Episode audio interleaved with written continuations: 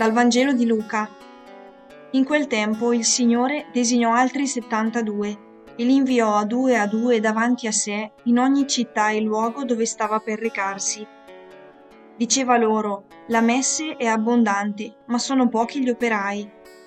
Pregate dunque il Signore della messe, perché mandi operai nella sua messe. Andate, ecco vi mando come agnelli in mezzo a lupi.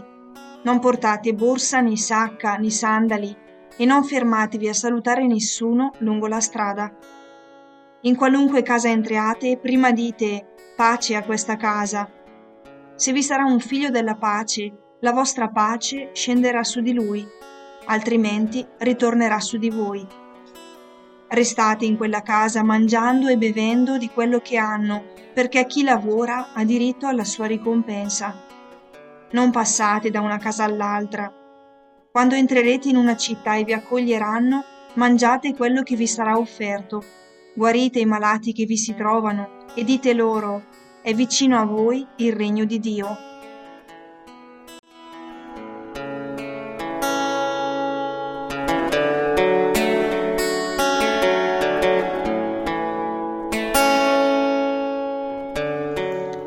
Preparando questa meditazione al Vangelo abbiamo voluto coinvolgere nostra figlia di 11 anni.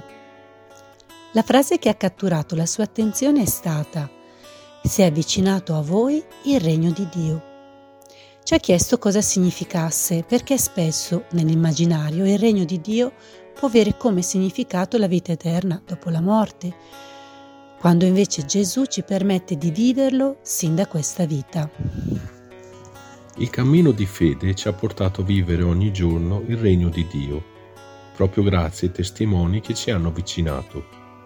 Ci ha colpito il fatto che la frase si è avvicinato a voi il regno di Dio, Gesù dice di rivolgerla ai malati che i suoi discepoli sono chiamati a curare.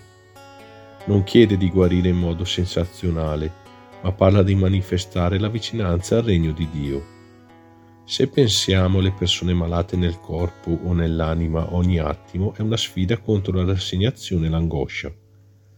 Eppure lui indica proprio in quelle situazioni la vicinanza al suo regno. Ma come fare quando ti trovi di fronte ad una famiglia nel dolore o nella discordia? Come fare ad essere discepoli? Come lasciare nel loro cuore la sua speranza e il suo messaggio? Noi non ce la facciamo se non affidando a Lui quelle ferite e accompagnando i loro passi nella preghiera, certi di essere nella pace facendo affidamento non su ciò che abbiamo, ma su chi ci manda. Oggi, nell'intento di prendermi cura dei malati, come Gesù chiede ai suoi discepoli, prendo del tempo per affidare nella preghiera, chiedendo pace una situazione di sofferenza che mi preoccupa.